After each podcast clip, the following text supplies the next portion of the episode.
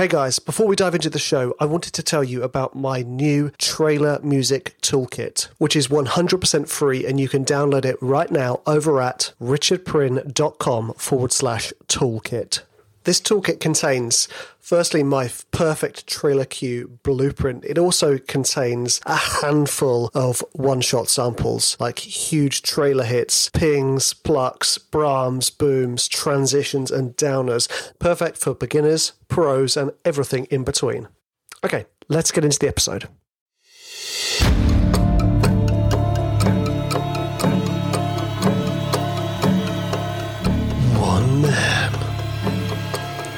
With one microphone.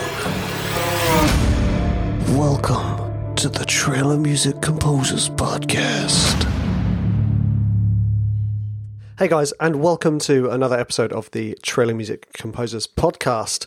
Um, in today's episode, I wanted to give you another behind the scenes because I think this is so important for aspiring composers and you know and fellow professional composers to see you know how I work. Um, and hopefully you can glean a little bit of useful information, even if it is just one nugget of gold.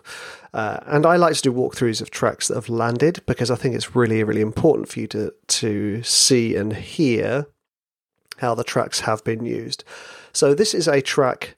Um, the working title was "Clap Happy," which is probably one of my finest titles. I have to admit, he says sarcastically, just in case you didn't pick up on that. Um, and it was for two Mammoth albums. Mammoth is an elephant music company, which were all just epic drum intros, basically, aiming for kind of action comedy, you know, basically, but uh, pushing into wherever this type of stuff worked. It's kind of just to build drive. These tracks were essentially for drive and edit points.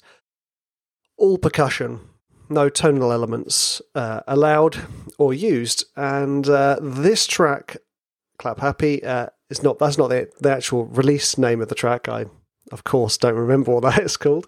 Uh, was used in the Britney versus Spears trailer on Netflix. Huge fan of Britney, so I was just like, "Hell's yeah!" when this one landed. Uh, and also, it was nice to see this one get this track get a bit of love. So, what I'd like to do is, I'd actually like to play the trailer so we hear this track in situ, in situ, uh, and then we're going to talk about how you know how I built the track, and then you know how it was used. So here we go. I just want my life back. Britney's been silenced to speak out about anything that's really going on. Britney never had one person she could trust. Not mom, not dad. Brittany had a fear that her family would barge in and take everything. What was going on inside the conservatorship? And why was she still in one if she was, quote, okay? There was financial incentives for Jamie, for the lawyers. I've represented dozens of conservatees in court. Not one of them has ever had a job. Britney made other people a lot of money. I've worked my whole life. I don't owe these people anything. No one would talk. I'm not going to acknowledge that I was ever brought in to evaluate Britney Spears. Until they did. Someone very close to the conservatorship leaked me this confidential report. Britney had to go into court a million times, all of these hours of criticizing her. It's an epic fail of the legal system that this has gone on for so long. How do you get out? You don't get out until you scream. Deserve to have the same rights as anybody does. It's been 13 years and it's enough. Yeah, there we go. Uh, right now, let's just talk about the trailer first of all. It was two tracks being used. Uh, the first one wasn't mine, but it was super useful. And what it was doing was it was setting the mood of the trailer. This kind of curious, slightly sad situation. Um, well, it's not slightly sad, curious and sad situation. So it had this kind of air of curiosity, air of sadness about it, but also air of momentum, like something was building. And then obviously my track came in as the now let's get down to business. It gives the drive, it gives the impact. Um, and the way they used the track was, I'm pretty sure they used my Act 2. Yeah, they used my Act 2 as as their Act 2, and they used my Act 3. Actually, I think it was right at the end. Yeah, they cut some snippets out of there, but they use the Act 3 as their Act 3. So basically, things are ramping up, things are hotting up. What's going to happen? How did this resolve? Boom. That was the question. So, with all of these tracks, I started out with small. Okay. Uh, I had all my claps and snaps in one little section here. So, here we go.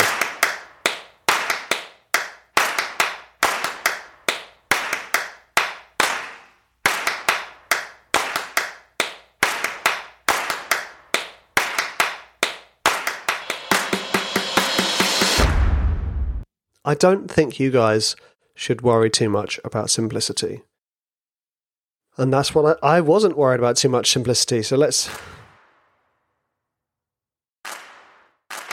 I'm just basically going on the beat, really. I mean, I I decided to, you know, for a lot of these things, Steve Reich's clapping music is my inspiration. Um, you know, da da da da da da da, da you know that type of thing. Uh, so just one simple clap pattern backed up with other patterns. Two, three, one, two, three, one, two, one, two, three, one, two, three. Okay, so this is a, a little a compositional tip. If you want to supply urgency in four four, one of the techniques you use is you subdivide the bar, the bar, the four beat bar, or the eight beat bar. You subdivide it into blocks of odds and evens. So in this case, it's one, two, three, one, two, three, one, two, one, two. It's a really easy way to kind of build drive and tension with very simple rhythms. So one, two, three, ba ba ba ba ba ba ba ba ba ba. I mean that pattern one, two, three, one, two, three, one, two. So commonly used. You can do the other way: one, two, three, one, two, one, two, three, one, two, three, one, two, one, two, three, one, two, three. You know that type of thing. My brain started to uh, fart when I started doing that, uh, but you get the idea. So that was all I did. Just simple pattern. This this one here, backed up with this idea of one two three one two, three one two, uh, and then of course just a simple, small little build into Act Two. Okay, so I basically wanted to keep the same thing going on. I layered up a couple of extra bits. So if you'll see here. Laid up a couple of extra bits with these little claps.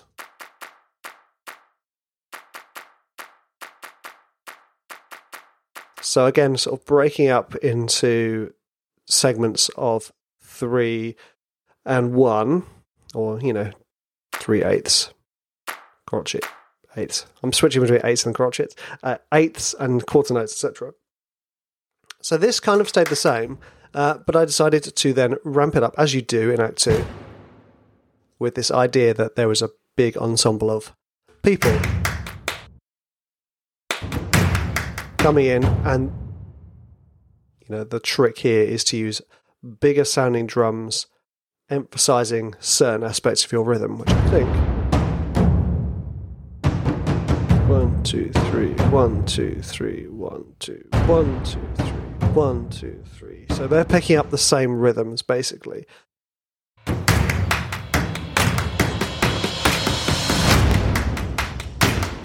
Okay, so this is the bit that they used. Um, and it's just a case of me taking certain elements, sticks, doubling that click rhythm. And this is more sticks supplying this urgency, this pace, this ticking clock which if you see, that's all it is. Nothing, nothing that, nothing that complicated. Very rarely is, to be honest. Okay, so this is Cerberus. Uh, that's their kick and their floor tom. Backed up with a dry sounding plastic from Damage. And a nice spacey rim. Now, the thing about this is when you're writing with this type of stuff, it's good to think about the spaces. Um, I did very little panning on here because I actually quite like the panning that the drums have, but you think about spaces and how you can create space and impact, and you do that by mixing up the space between you and the players. So these tom rims, they're over there in the back of the hall, whereas this plastic kit, that's right here in front of my face, and that mixture gives you impact and space and scale, and that's really really important. And the same with these sticks. They sound over there, you know? They're over there in the distance. Okay, another trick with these ones is, you know, it's is to think about it is just throwing in these edit points, these stops that regain the listener's attention. Okay, they're not they're not only useful for the editors to kind of use as cut points, they're also useful as us listeners because when we hear the same rhythm over and over again, your ears go loop. You know, you hear it as a loop, which it is, um, even if you are layering ever so slightly. But putting these stops in, your ears go, "Oops, something changed," and then when you come back in, your ears go, "Oh, is this different?" Because it picks up on those extra layers even more. And also, if you want to emphasize volume, the best way to emphasize volume is to show a dynamic spread. So immediately giving someone something quiet into something loud. Even if you, you know, uh, on the meter aren't actually going any louder, that's how you're going to do it. Okay, this is uh, is it this one here? I love this one because it gives such big space.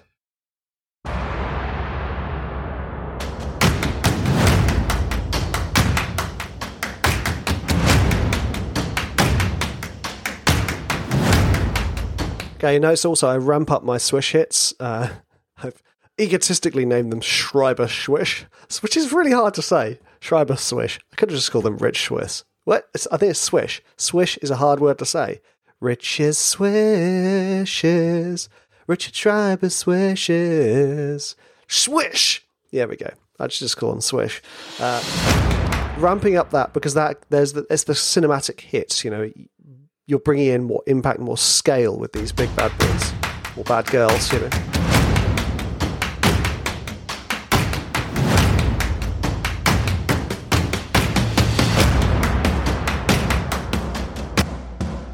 Okay, I'm adding in an extra tom. This is what the the Hans Zimmer's uh, solo kit that they recorded with uh, Jason Bonham, I think. Um,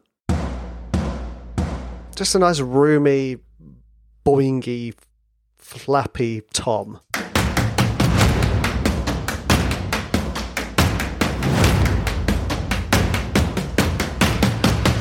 Remember what I said about stops?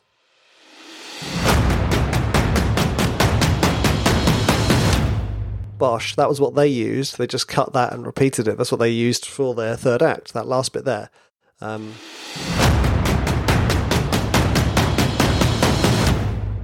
I mean, that's the track. It's one minute 20. It's not long. but it gives you the idea and the tools that are needed. You know, it gives you urgency, it gives you impact, it gives you pace, it gives you build. You know, gradually layering up the parts with different instruments gives you the sense of growth when actual fact it's the same thing here as it is here. It's just you've brought in different sounds coming in. Such an easy tool, but uh, so takeaways for this, guys: embrace simplicity with these. You know, start small. Smart. Start with clicks, claps. You know, snaps, whatever you want to call it, sticks, and then bring in the big guns later. You know, step by step. Uh, some really useful tools in this one were the Metropolis Ark big hits here.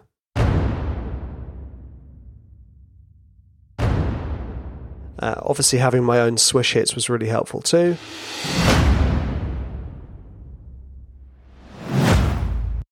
Those things are, are absolutely vital for us trailer composers. Uh, and also, of course, I'm not going to uh, deny how much on these two albums I used Cerberus and Damage.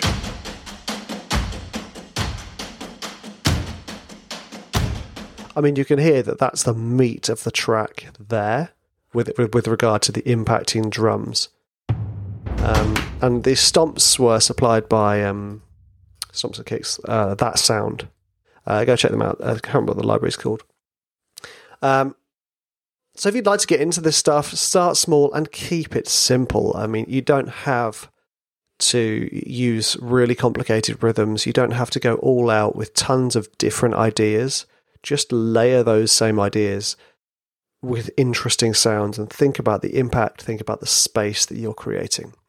Right, guys. Um, I mean, I love doing these walkthroughs because it's quite like it's something I would have absolutely loved when I was starting out, seeing how someone's landing trailers, what they're doing. Because also the other thing I kind of want to show you is like, I'm not the best composer in the world at all. Like, nowhere near. I'm not the most talented. I'm not this. I'm not, you know, I just do the work and I keep doing the work. And that's what you need to remember. Perseverance is a huge proportion of this.